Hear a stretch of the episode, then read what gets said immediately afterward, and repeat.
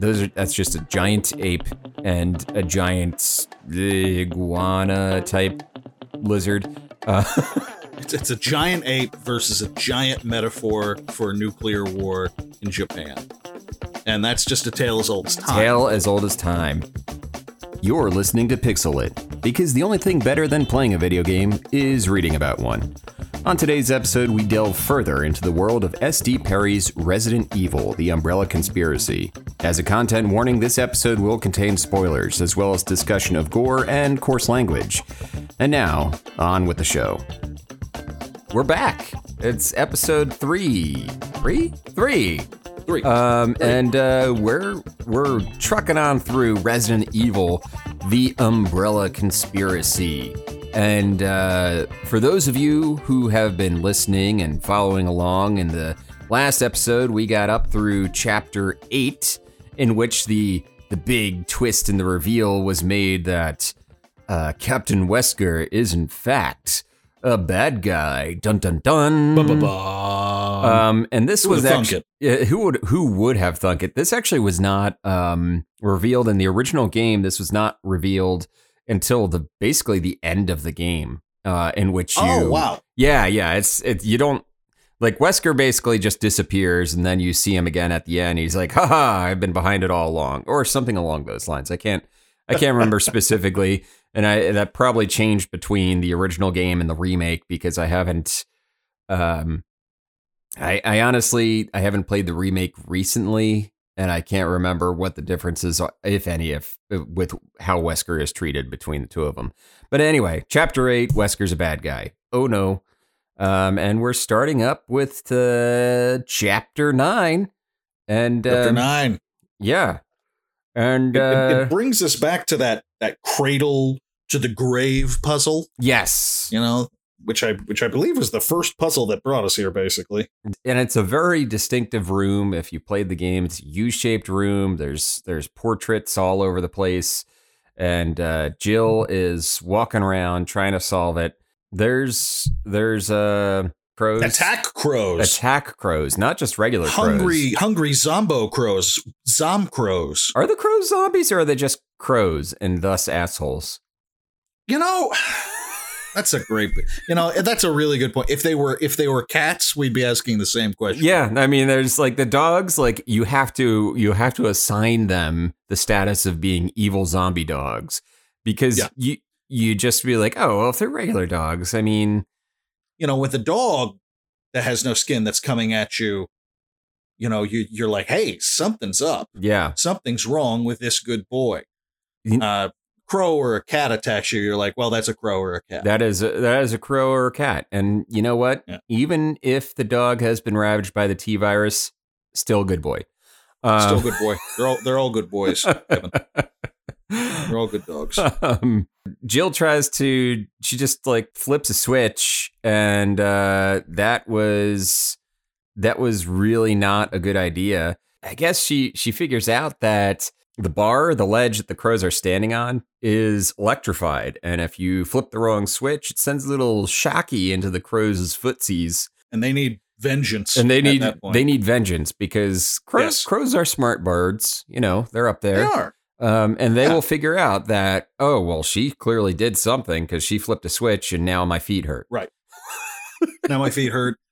It's time for vengeance. It's time for vengeance. and that's just a regular crow. So we don't even know if this is if this is some sort of mutant zom crow. Yeah. So that little section ends with her dealing with that. Then we get a little smash cut over to Chris and Rebecca. They're making their way out of the file room together this time. Rebecca shows off in her little biology knowledge and just starts talking about oh, all these papers they, they got to do with virology. And She gives us a, a little bit of an exposition dump. there's actually a really nice bit of information in this expo dump. At one point, Chris asks her, Is there any way to tell if we could be infected? And Rebecca responds, Not without more information. All of that is pretty old, 10 years plus, and there's nothing specific about application.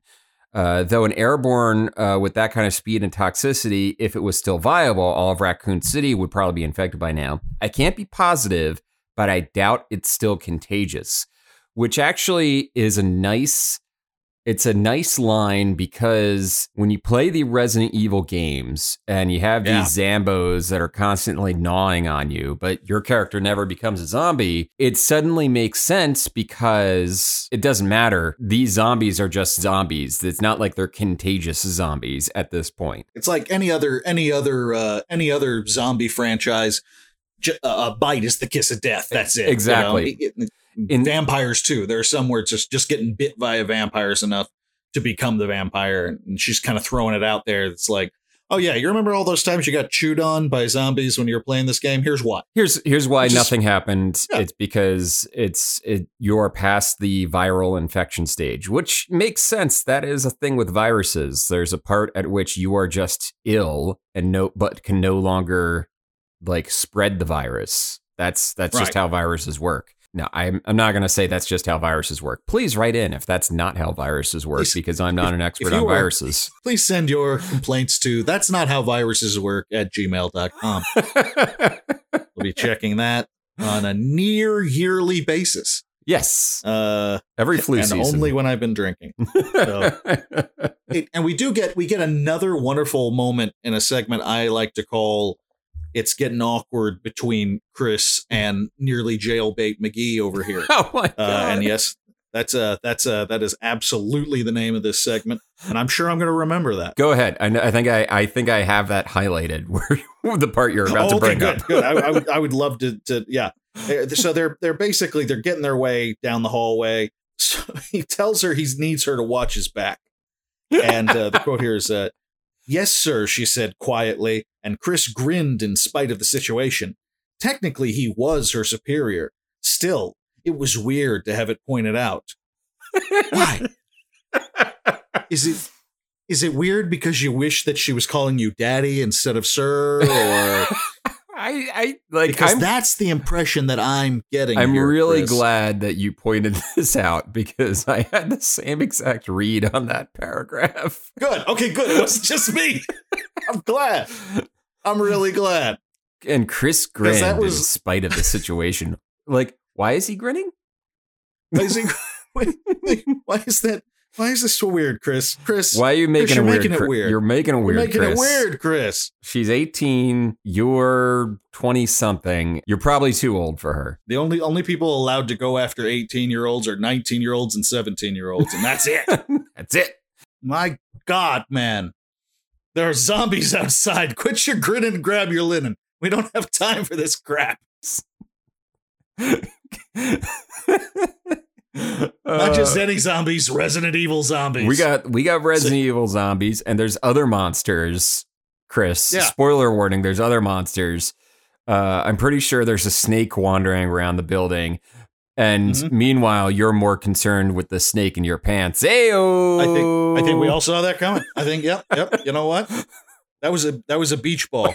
That was a beach ball right across home plate. What choice did you really have, Kevin? I'm not mad at you. We we have more hallway and corridor walking and talking. Um, so many, yeah. so many. It's like it's like uh, an episode of The West Wing in here. It's basically it's Resident Evil. Resident Evil West by Wing. Aaron Sorkin. Oh dear God!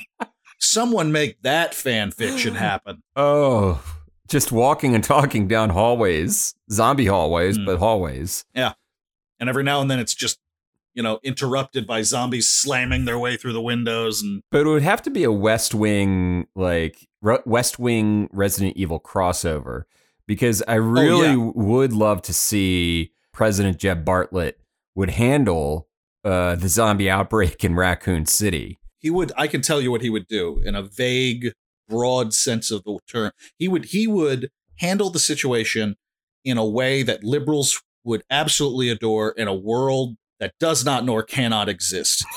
Uh, i say that as a man who's pretty far left. Liberals liberals love it. The the republican speaker of the house would get would stand up and give him give him a standing ovation. Je- Yeah. jeff daniels would walk in and start talking about how we used to be great and we can be again and now we're we are the welcome to the newsroom raccoon city and that zombie's name was albert einstein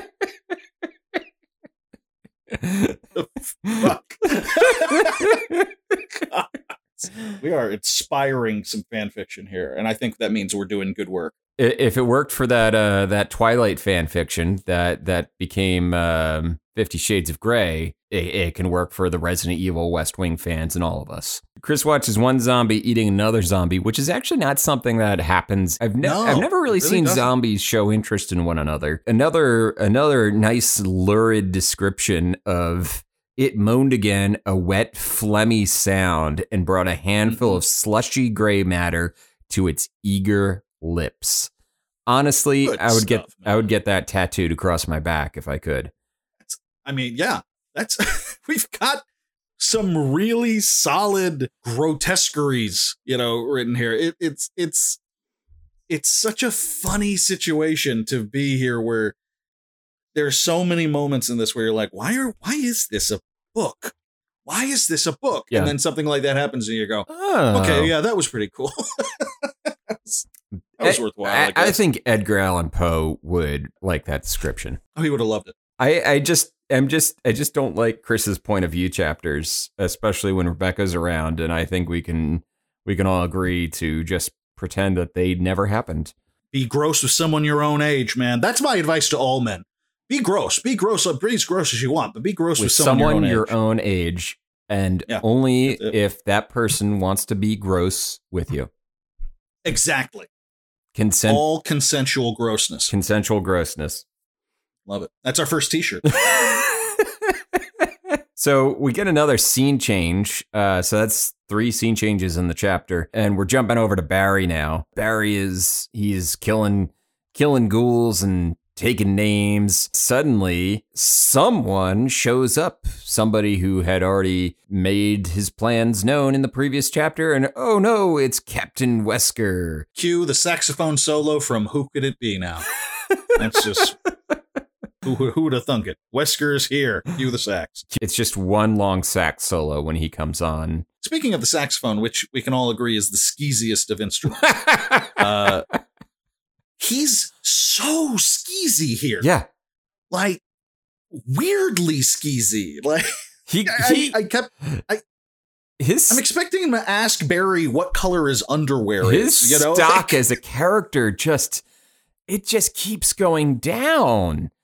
Yeah, it's getting worse. Like he's already the bad guy. Every single second of of of his of him in this book, he somehow becomes a worse person eh, for different reasons. For different reasons. He just like this one. He's like the before.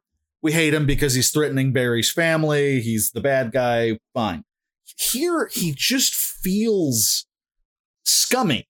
You know, there's something really it, just about the way he like he's grinning at Barry really, really pointedly, and uh, and then he tells he says something about like you know, sorry about that. I had some uh, business to attend to. You know, calling nature, calling nature. He's basically Lumbergh from Office Space. Right. In this scene, right. he basically comes out of the the elevator, just like has a cup of coffee. He doesn't actually have a cup of coffee. I just imagine him having having gotten coffee somewhere in this building, and he comes right, out of the elevator and he, he just goes to Barry and be like, "Hey, Barry, what's happening? Listen, I'm gonna need you to have to work on this weekend." it's right. Like, absolute worst boss. just so weird. And and and it's just and and he and he basically tells Barry he just he basically just lets him in on it all. He's like, "Hey, you know, he, he's I'm the bad guy here, and uh, you're gonna help me because if you don't, I'm gonna kill your whole family. We're, we've got a team waiting outside your family's house ready to kill him the moment I send in the signal. Yeah. And Barry, as we've established, he's the family man, the old one, the 38 year old man who's just two weeks away from retirement. He's he's old and he's been married for for for 20 years. Yeah. Um, Which is longer than any person has ever been married before. his kid, his oldest kid is is heading off to college next week. And then he can't take that chance, man. He, he doesn't believe Wesker necessarily, but what choice choices he got? What choice does he got? I like the Yeah. fact that he lies about having to go attend to, you know, Call of Nature. And then, like, in two Yeah. seconds, he just lets Barry in on the plan. Like, what was he- what was even the point? What was even the point of telling, of like lying to Barry about having to go take a dump? I would love it if like his he's like halfway through that lame excuse and then he goes, Uh, you know what? Fuck it. Actually, I, I I'm I'm gonna kill your family if you don't help me. So, I'm sorry, I can't even say that out loud. Like I felt so stupid. This is so dumb. Uh, no, not Call Now that doesn't Nature. mean I'm not looking for a John. Have you seen one? Have you seen one But- that isn't like dirty and scuzzy? Because I Right. gotta take a poop. and just filled with crazy poop eating zombies. I don't know if that's a thing. I don't, don't want to know if know if that's a thing. I just need to pee, man. Like, and I and I'm a gentleman. I can't do it out in the open. I just it feels wrong. Anyway, gonna probably kill your family if you don't do what I tell you to do. Yeah, he, he he basically becomes the big bad villain. The the cool thing is though in this moment is we get a scene that we didn't we didn't get in the games cuz honestly we don't we don't find about the twist about Wesker until later and then we also don't find out that Wesker had uh, blackmailed Barry until like later. It's it's just it's a straight up twist. And it, it it's becoming more clear to me that this book was written it's for people who played the games, right? Clearly, Right. because if you've played the first Resident Evil game, you know Wesker's the villain. You know Barry was being blackmailed. So instead of like trying to set it up as a twist, SD Perry just wrote it as, all right, I'm just gonna I'm just gonna write it in here. This we're gonna see Right. this scene and we're gonna and we're gonna use this moment to have full on character development, uh, really make Wesker a villain instead of in the games where he's like, oh, he just is suddenly he's like, oh, I guess he's the bad guy.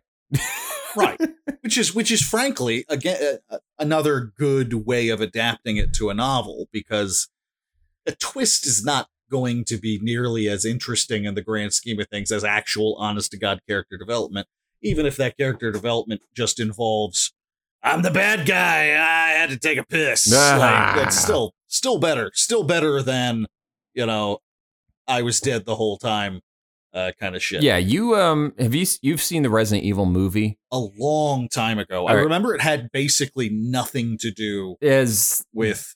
zero to, yeah, it has zero to do games. with the games. Like nothing. Um I, I remember it was like I think we were an hour and ten minutes into the movie before we saw zombies, something like that. and I think the movie's only an hour and twenty one minutes long. Um, there's like a So- there's like a moment in which there's like this character. there's this character that's that's with the main character the entire time. This guy, and uh, he has amnesia, and then the, it, heading into the final act, there's like this gas that he gets sprayed with that causes him to remember everything, and the moment is basically he doesn't say this, but it's it's he basically says, "Oh yeah, I'm the bad guy." Upon upon remembering everything, he's actually the villain. just Hey Aqualung starts playing over the speakers way too loud. And I- Just Jesus. and and and so like this kind of precludes that this this is like okay we're gonna we're gonna set up Wesker as a villain. Um, the only thing that I had issue I had with Wesker's little spiel with Barry is when he tells Barry, uh, "Of course, you tell them you've seen me. That could complicate matters. If I run into trouble, say get shot in the back, well, enough said. Let's keep this to ourselves." I don't get why if he wants Barry to lie for him, right, and work for him, why not keep it just a little bit simpler and say Right. and say and say, tell Barry like, hey, you run into Chris or Jill, you know, it's so you like tell them that you saw me, but you can't tell them anything about this. Now Barry has to have like two layers of lie. He's like, first of all, right. I'm not working for Wesker, and second, no, I don't know where he is. Right, right. It's just anyone. It's anyone who has ever had to fib on any occasion knows that the easiest thing is just to change the one detail. Keep lots of truth in there. Otherwise, Barry doesn't seem like, like- a guy who's really able to to to, to deal No. with multiple lies at once.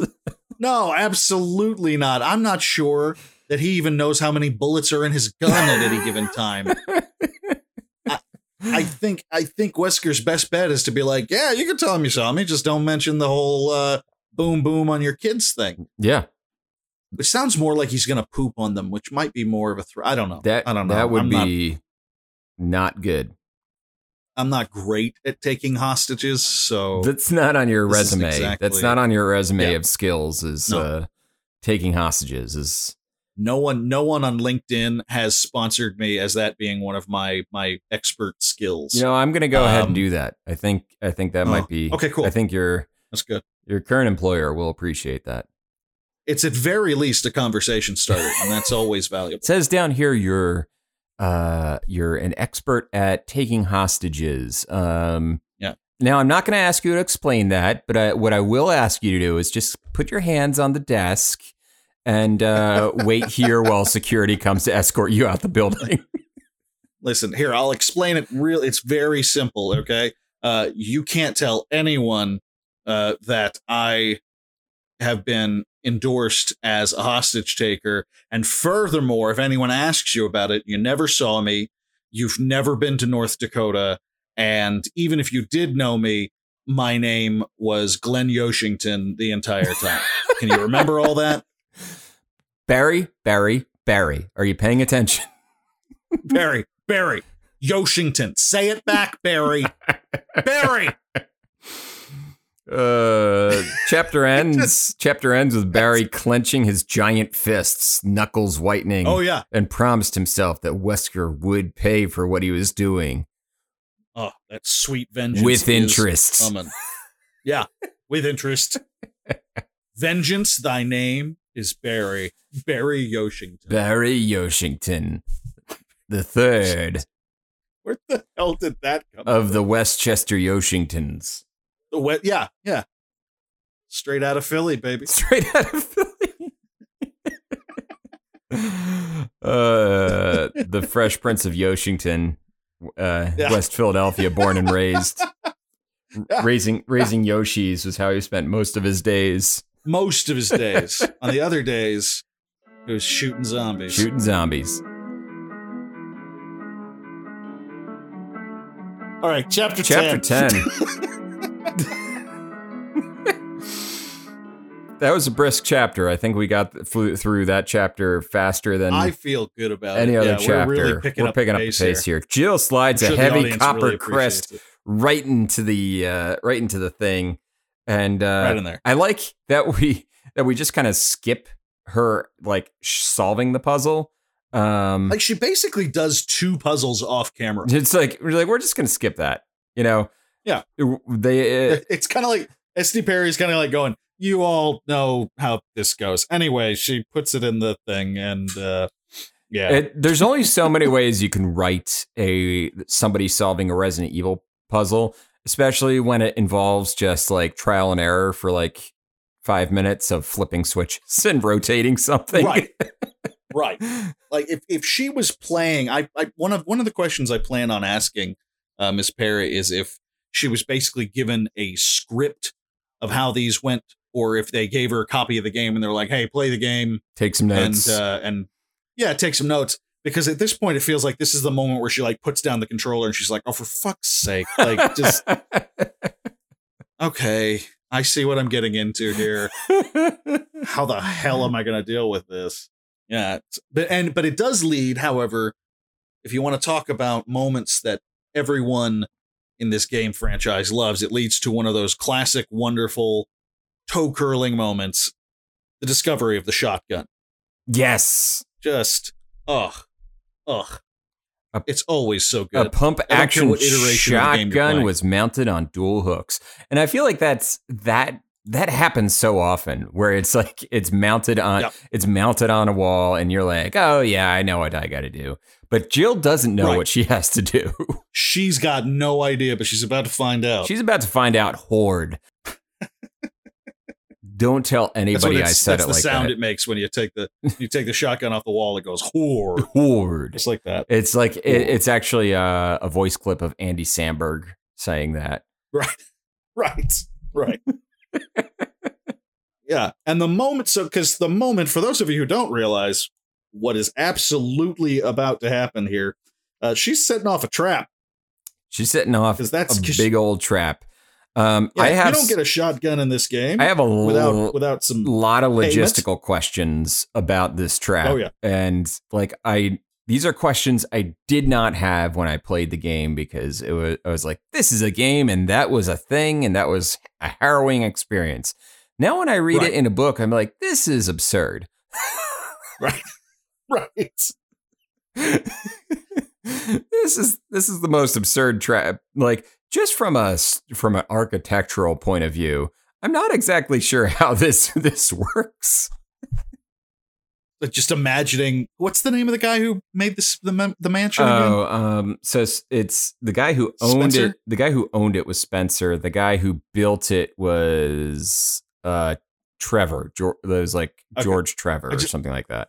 I just imagine him like looking like he's got the plans, and the guy who's building it is like, uh, "Sir, I, I just had a quick question. In in this room, it just says Indiana Jones ceiling, and I'm not clear what that's supposed to mean." And he just gets he just goes, "I think you know what I'm talking about.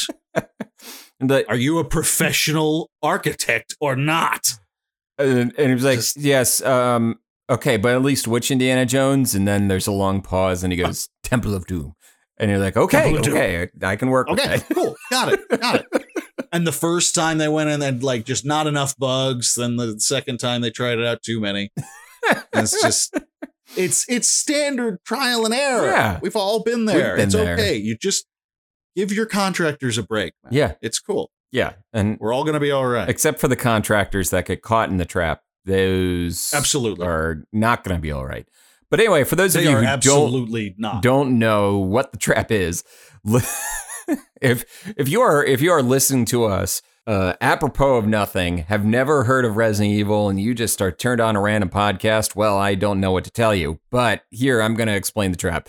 There is a shotgun mounted on a wall. Jill picks it up uh, off the hooks. There's a click. Um, she leaves the room that the shotgun is in, and she goes. There's there's like two rooms off of this hallway. Uh, she leaves the room that the shotgun was in, goes back into the room that, and then the next door would take her into the hallway, and then whoops, all the doors lock in the room, and the ceiling is starting to slide down, uh, with the intention of crushing her. Well, the ceiling, uh, the ceiling has no intention. The person who designed it does, but you know, you you get Sure. what I mean. you can't blame the ceiling. You can't blame that. the ceiling. The ceiling's just do doing I what it does. ceiling. Falling ceilings don't kill people. People with flaw- falling ceilings kill The people. the person who put that falling ceiling in there, it, they're the one to blame. Absolutely. so she's she- Absolutely. I don't want I don't want to get Congress in on this. I think we all know how this works. Second Amendment right includes Yeah. my right to have falling ceilings in my house. Falling ceilings. it's my property, it's my it. property, and my property is allowed to murder. Somebody somebody's listening to this getting really dewy eyed, being like, God damn right. God damn right, Clarence Thomas, probably. Yeah, probably. hey Clarence. Thanks for listening. Uh, Make sure to make sure to leave a five star review there, big guy. so We love you. and I think, and by the way, uh, her reaction to um, the ceiling caving in on her, basically, um, is to say, "Holy shit, bad thing, bad thing," which, which is, which is, which is clearly the author's opportunity here to, in, you know, uh, add a little bit of levity. Yeah, it's you know in the face of danger. But i i went too far in my brain with it. I just kept hearing like jerry lewis you know bad thing! Like just just high nasally nutty professorness. That's all i can think of. I love it. Yeah, I, that's that's it like Flavin. Um, yeah exactly. Where's that mod? I uh, demand that mod. uh, and so Jerry, yeah, Jerry Lewis or or or uh, or Professor Frink from The Simpsons, who is Jer- just Right. a Jerry Lewis character, but um, I think yeah. I think Frink would be a a, a nice uh, a nice touch. So yeah, the holy shit, bad thing, bad thing, panic rising. So she tries to get out by shooting the door, and as the wood splinters away, it just reveals that there's just a metal metal plate with a gigantic deadbolt through the door. There's like there's really not much that she can do. Um, Nothing. with with you know she's all of 110 pounds and you know she can't just keep firing bullets at it. Uh, that's not really going to do much. Um, and then suddenly a barry ex machina Thank God.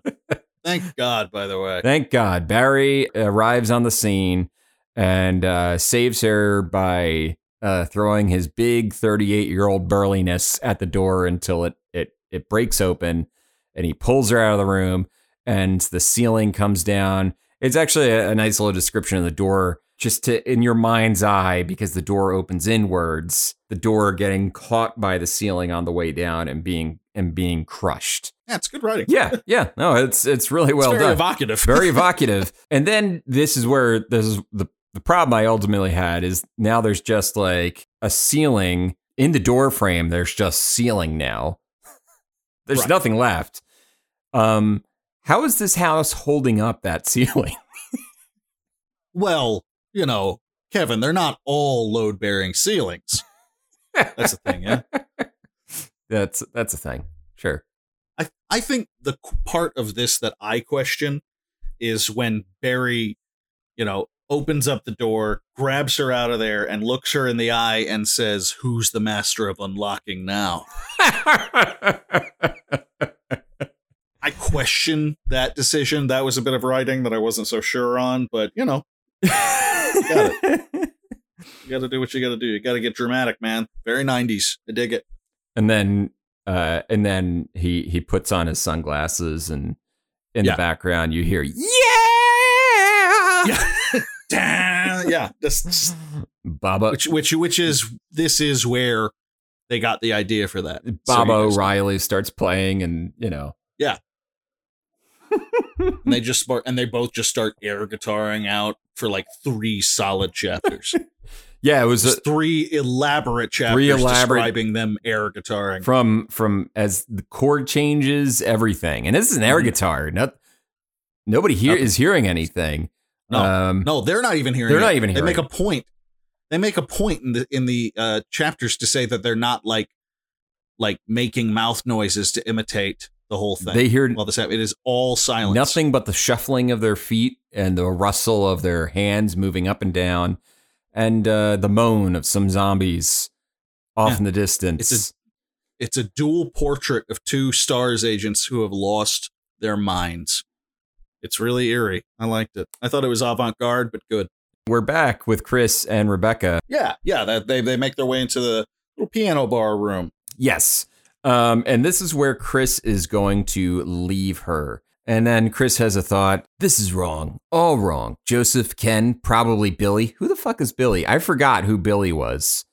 Was Billy the guy you at the be- forgot Billy? was Billy the guy Billy at the beginning who died right away? Billy was the um.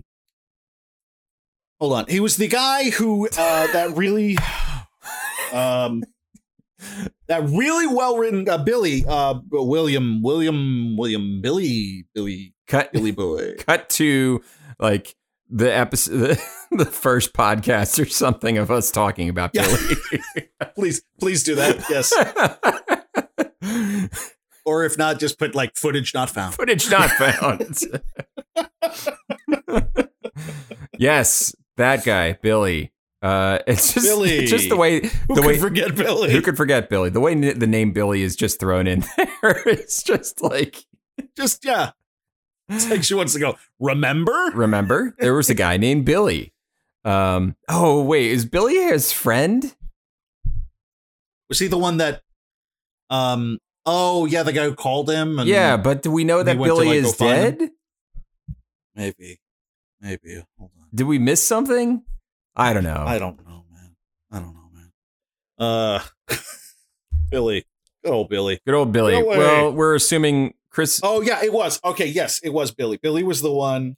Um, Billy's the one that uh tried to contact him, who wanted to like right. warn him about everything that's going on. Got it. Um, So yeah, yeah, we're good. We're good. We're good. We're we're back on the same page now. Billy is We're very professional. super professional. Billy is the one Yeah. who tried to contact him, but right now Chris is kind of listing him along along other people who are definitely dead. So Definitely. Dead. he just kind of go. He just does like, well, Billy's dead. I think we can all accept. well, I think that, we can all accept and agree that my best fu- childhood friend Billy is 100% They're- they're- dead, dead, dead ski. So yeah, so he's he's a he's been he's considering all of his friends who are dead. Yes, and he finds himself a headless. Bravo team member. Is this now? Is this the same headless one from before, or did I miss something? I believe it's still Kenneth. We we also are with Rebecca too, Yes, as she starts just playing the piano. seems like an, a lost opportunity for some boogie woogie soundtrack editions here.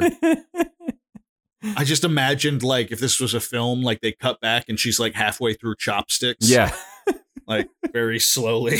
she does actually. Uh, this does lead to one of the better translated puzzles uh, in the book, uh, which is the uh, the sheet music puzzle. And I've got to ask because, I, as I pointed out before, I, I I've never played this game all the way through. Is this in the game? It is. So what happens is this is a great puzzle. It is a great puzzle. Um, you find the sheet music as Chris, and you go in. You find the piano room, and you just you tell you like you try to play it as Chris, and Chris doesn't play the piano, so it sounds like garbage.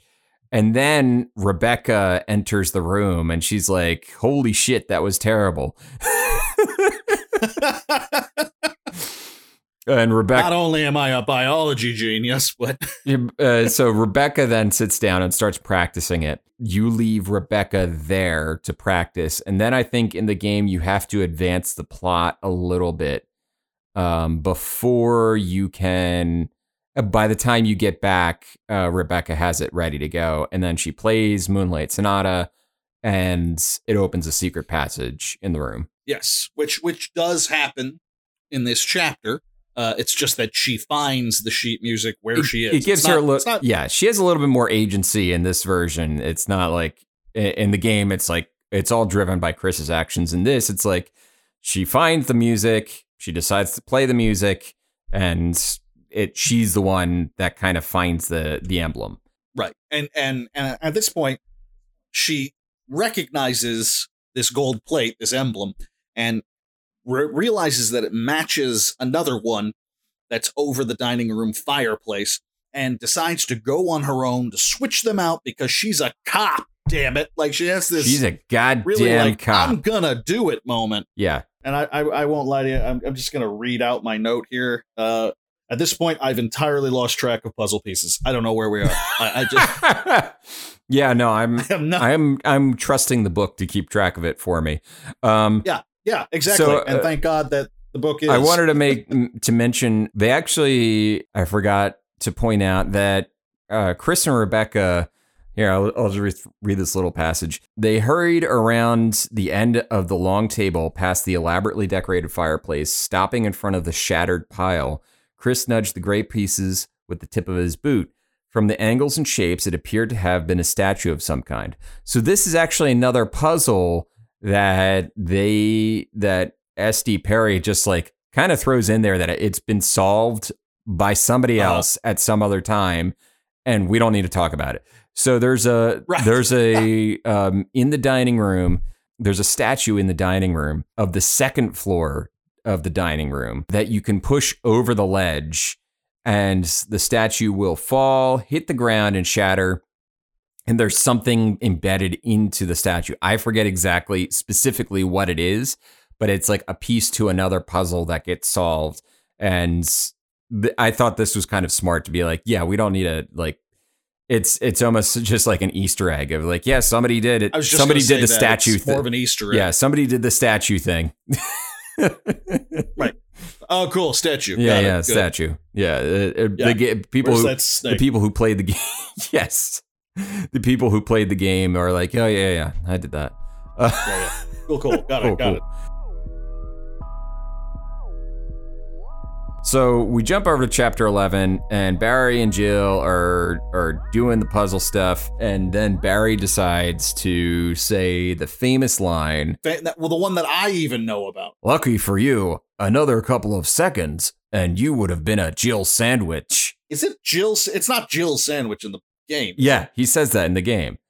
It is a Jill sandwich. He's like, "Oh, I saved you from becoming a Jill sandwich." and and and I'll tell you what. And I'll tell you what. What's the reason that he's making this god awful joke? He's hiding something, Yeah, and Jill recognizes that. She she, which you know what?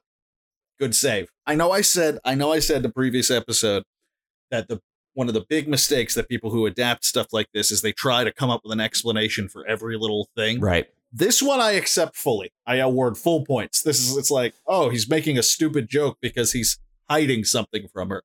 That works. you know what? Honestly, ten points to Gryffindor. Uh, 10 points. 10 points All the way. all 10 points um we're not a we're not going to get into you know what i I'll, I'll be honest i i don't even like harry potter that much but i i just i just made the reference because it felt right um It just sometimes it feels good. both phil and i have a strong dislike for jk rowling on her yes. because of her stance on on trans people and uh trans rights are human rights and i figured this would be a good time to say it because i just made a damn right. There's always a good time I to just say made that. a Harry Potter reference, and then I immediately felt, ugh. Uh, it left us unclean. it, it- oh, it- the yeah, I got to go wash my hands. Um, I understand. and I'm back from washing my hands, just like that. just like that. the miracle of editing. Miracle of editing. it took him four and a half hours. It was a really, Well- and he didn't turn his mic off. There was a lot of grunting. I feel weird. Yeah, I mean, I had to stop and take a pee break uh, in, in Sure, between sure. latherings.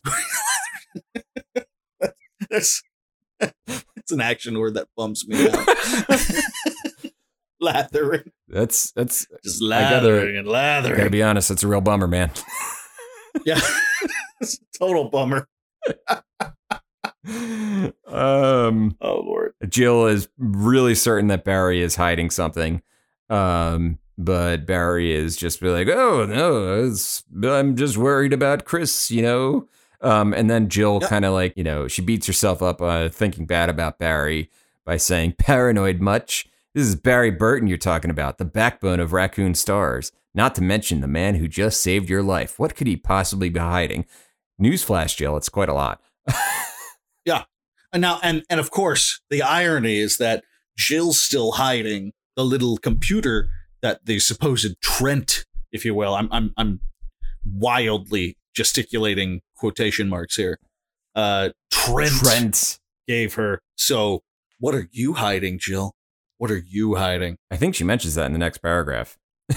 Oh, she totally. but she does. doesn't Yeah, yeah. she I just she doesn't i don't think she feels as bad about that as she is suspicious of barry because she's a thief and once a thief always a thief and for our for any of our listeners who don't know, thieves steal things. they do So um you can imagine.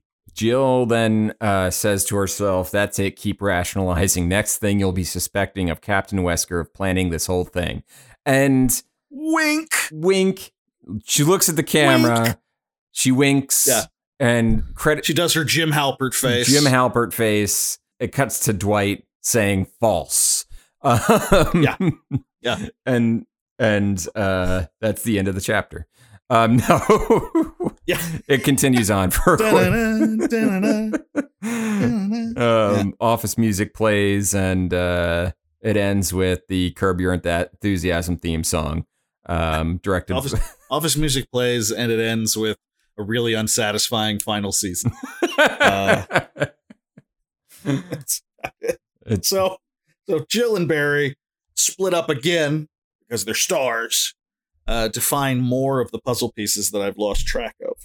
there's like 15 or four. I don't know. Something like It yeah, doesn't- It's a, it- it's a lot. it doesn't matter because this is not the only puzzle piece. There's like there's there's the four puzzle pieces, and then there's the crests, and then there's the keys, and then there's the like I don't like it doesn't matter. There's there's there are so many lot. there are puzzles within puzzles and the book will tell me when we're good. yeah. And you know what? Thanks, book. Thanks, book. Thanks. Thanks for being Thanks the for being there, book. thanks for being a the immutable written word. Right. I know it's real because I can read. I can read. Thanks. Um, So Forrest is dead. Just add another name to that list, Chris. Forrest. I'm sure we've got a good paragraph of backstory to read up Well, on he's a laughing southern good old boy with his ratty Oh. clothes and easy grin was no more. I'm gonna miss him so much. I'm gonna miss him. I'm gonna, you know, I'm gonna miss him. It's a shame. uh, you know what Forrest's favorite restaurant was? Uh, What was it it? was Lady and Sons down in Savannah. Uh, where where you can get the most authentic southern style comfort food this side of the Mississippi. Like just so real. I didn't work there for No, six you- months. You didn't. You So- never worked there. I can't tell you what it's like in there or how the food tastes or how people would stop me and ask me if I could interrupt Miss Deen from working the kitchen to come out and take a picture because they believed that in order to stock a southern buffet on a Sunday in March that Paula Deen was back there with the deep fat fryer. No.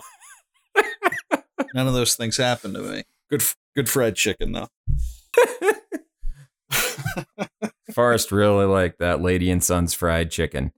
Um, Who doesn't? I gotta say, I only I only ate there once, and I honestly felt like somebody had shot me in the neck with a bear tranquilizer uh, for the rest of the day. As a man, as a man who has joyfully and purposefully enjoyed bear tranquilizers, it's a very similar feel. Not all that dissimilar. Uh, uh, the the park service would like to know your location. No, they don't. well, they they do. but That's just because I keep stealing their bear tranks. Um, where are we?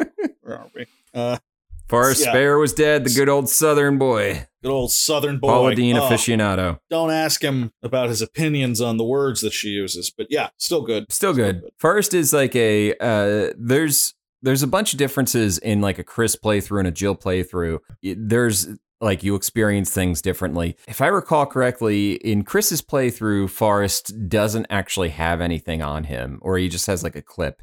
And then in Jill's playthrough, you actually get a machine gun off of his body. That's good lord. that's one of the things that I, I vaguely recall. I'm probably wrong, and we'll get many, many angry emails to uh, no, this is actually what Forrest had at gmail.com. Please, please send them there, and I will. and if that kicks back, make sure to send an email to none of this matters at AOL.net. Uh, They really want uh to know. that that that will forward on to my other email address of uh the sun is going to explode in 5 billion years why oh why do we care about anything uh Mhm. at uh yahoo.com Yeah, That's good. Uh, that's good email real, real estate you got there. I'm surprised you picked that one up before anyone else did. You didn't have to do a serial number or anything. no no Pretty good. So anyway forrest was killed by the crows crows that we've already we've kind of already talked about. Yeah, you got worked over. he got worked over. It sounded like crows an entire flock or a murder actually.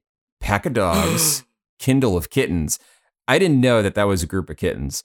Uh, it's called a kitten Kindle of kittens. i thought it was a litter. I, I thought that was what it was too. i thought i thought i thought both like puppies and kittens were litters um a kindle Hey, baby, did you know it was a Kindle of kittens? A Kindle of kittens. That's what it's called. A Kindle. She doesn't care. uh why don't you ask jonesy You'd think he would know, but that that little bastard has no interest in his own history. yeah He knows nothing. meanwhile he's probably he can't even tell you who Rum Tum Tugger is. probably just under your desk chewing on a cable at some at, at this point That is definitely. I'm amazed that more of my cables aren't completely shot to shit. So yeah, So yeah, then he makes the connection murder of crows because he's super clever. very clever. He realizes that the birds are are are bad and he should feel bad. He runs away like a like a good old stars boy. He runs away. Always run from crows. Like the, Always. you that is the first thing they Here- teach you in stars training. and and actually, I'll, I'll uh, public service announcement. Uh, birds will fuck you up. yes, they absolutely will. That's not even a joke. This is actually this is actually me taking my joking face off and putting on my serious face, um, a la Mister Rogers. I've put on the cardigan Yeah. of seriousness. plus two. I was going to say it's a plus one, but but plus two. Yeah. It's a it's a good It's a cardigan. good cardigan. It's It's, a de- good cardigan. it's definitely a plus two cardigan of seriousness. plus two cardigan. Give yourself some credit here, man. Um, plus two. he's he's throwing it on, and and Mr. Rogers is here to tell you: run away from birds. Don't fuck with the Run birds. from- Don't don't fuck with the birds. I- it takes no time for oh look at those birds to turn into oh sweet Jesus look at those birds. if it It it we were we were literally my my fiance and I were hanging out one day we looked outside and there were a couple of birds in a tree and we like birds we like bird watching. And so she goes oh look at those birds. And then about four other birds joined them like within five seconds of her saying that and, it, and her tone just went to oh Jesus oh look at those birds. that's how fast. That's how fast. Oh no. run from birds. That's our second t-shirt. I like this uh, this uh, fourth wall line here where Chris says thinks to himself this wasn't some kind of game where he could push a reset button if he missed a trick. People were dying, his friends were dying. I was like reset I get it. Yeah, nice nice. nice pray there wasn't an autosave He's stumbling around, and uh, Rebecca, Rebecca, startled, he looks down to see the young stars member at the base of wide steps, grinning up at him. They they meet up, and Rebecca kind of like breaks down what what happened. She she found the silver key. All is good, and here we go. We have a nice actually tie in to Resident Evil Two, where yes yes Chris thought about lying, but saw that she wasn't going to buy it and realized suddenly what it was about her that made him feel so protective, that made him want to shield her from the sad and sickening truth. Claire. That was it. Rebecca reminded him of his little sister from her tomboy sarcasm and quick wit to the way she wore her hair. so so you're you're telling me chris that that you're, you're feeling a brotherly concern Okay. I believe I Uh-huh. sure, I believe, man. i believe you 100%. Mm Mhm. Um, I believe you and we're just gonna box that up, and we're gonna move on, Chris. Um, because yeah we're just gonna put that we're gonna take all that and put that right here on the side of the uh the room where you can't trip over it we're gonna move on we're gonna move on. Chris lets uh Rebecca know that Forrest and Kenneth are quite dead. That's that's the end of that. Then we have a scene change, and th- I reference this in, in episode two of, of the show. This is the this is the moment where where Wesker is like full mask off bad guy. prime prime evil here. This is we started out with like coy sleaziness, then it got into standard I'm threatening to kill your family 90s bad guy territory and here we get into yeah, this is gross. Uh, it's just, just gross. We get Wesker admitting that he he pushed the statue off the balcony um, instead of searching around uh, for things, and I believe here we go. Him uh, and he'd had the good fortune uh, to run into Ellen Smith while he'd been in the library. Oops, scratch that. It's Dr. Ellen Smith. Thank you very much. And we get an entire backstory for Wesker about how so much so much by the way. So much. Like Stephen King levels of like where did that come from? Out of nowhere. Can you tell me a little bit about Dr. Ellen Smith? Okay, so Dr. Ellen Smith uh, was a scientist he'd been working with th- through all of this, and he'd asked her out a bunch of times, and she'd always said no and given him that kind of cold ice queen uh, treatment, and uh, and and now, and he asked her on a date, she says no, and now in the present day, he gets to kill her because she's a zombie, and he takes no small amount of pleasure in it. Just in case you needed to hate the guy more. if she hadn't been so damned good looking, he never would have bothered in the first place. But my, how your beauty has faded, Dr. Ellen. Wesker closed his eyes, smiling, reliving the experience. Jesus Christ. like, this is, it's too cartoonily evil, but also very real at the same time. We've all met that guy who would be like, "Oh, fucking bitch! I wish she turned into a zombie. I excused to shoot her in the head." Literally what he says. Oh. Wesker didn't like to think of himself as a shallow man, but pulling the trigger on that high riding bitch had been wonderfully, no, deeply gratifying. He is like, he is a patron saint of fucking incels at this point. Oh yeah, yeah. He is, and this is also something that doesn't really age well, right? Because now we're 20 years later, 23 years after this book is published, right? And we've had literal, we've we've had literal instances of incels uh, perpetrating violence against women because Right. because of bullshit like this. And obviously, I'm not. Don't get me wrong. I'm not saying that it, it's it's the, it's not uh, it's not the media. It's not the portrayal in media that has caused the violence. It's just no, that this no, no. this portrayal in media, which at the time felt so cartoonishly villainous, has suddenly become something that is almost too scarily real um, in Right. 2021. yeah, my guess is that when faced with, you know, having an opportunity to make this character just ugly and gross in a way that everyone can appreciate and and no one's getting it doesn't have to be all that realistic and that sort of thing. In 1996, you know, S.D. Perry wrote this and and and you know, this was like, "Oh yeah, this this guy's gross. This is awful."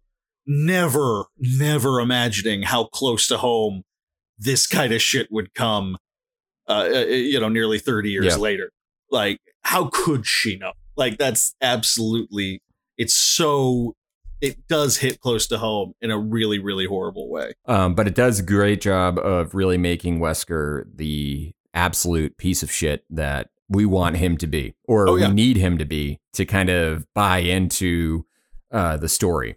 Um, and then there's Right. uh, he- the rest of his chapter is more or less uh, uh, more exposition dump as to like you know some of the science, some of the puzzle solving, et cetera, et cetera. yeah and it and it and it comes to a close with him uh finding a puzzle piece to the labs which pisses him off because he had assumed that the labs wouldn't be locked and so he realizes that this whole thing is going to be a lot harder than he Because originally because finding the piece means the labs are locked as well.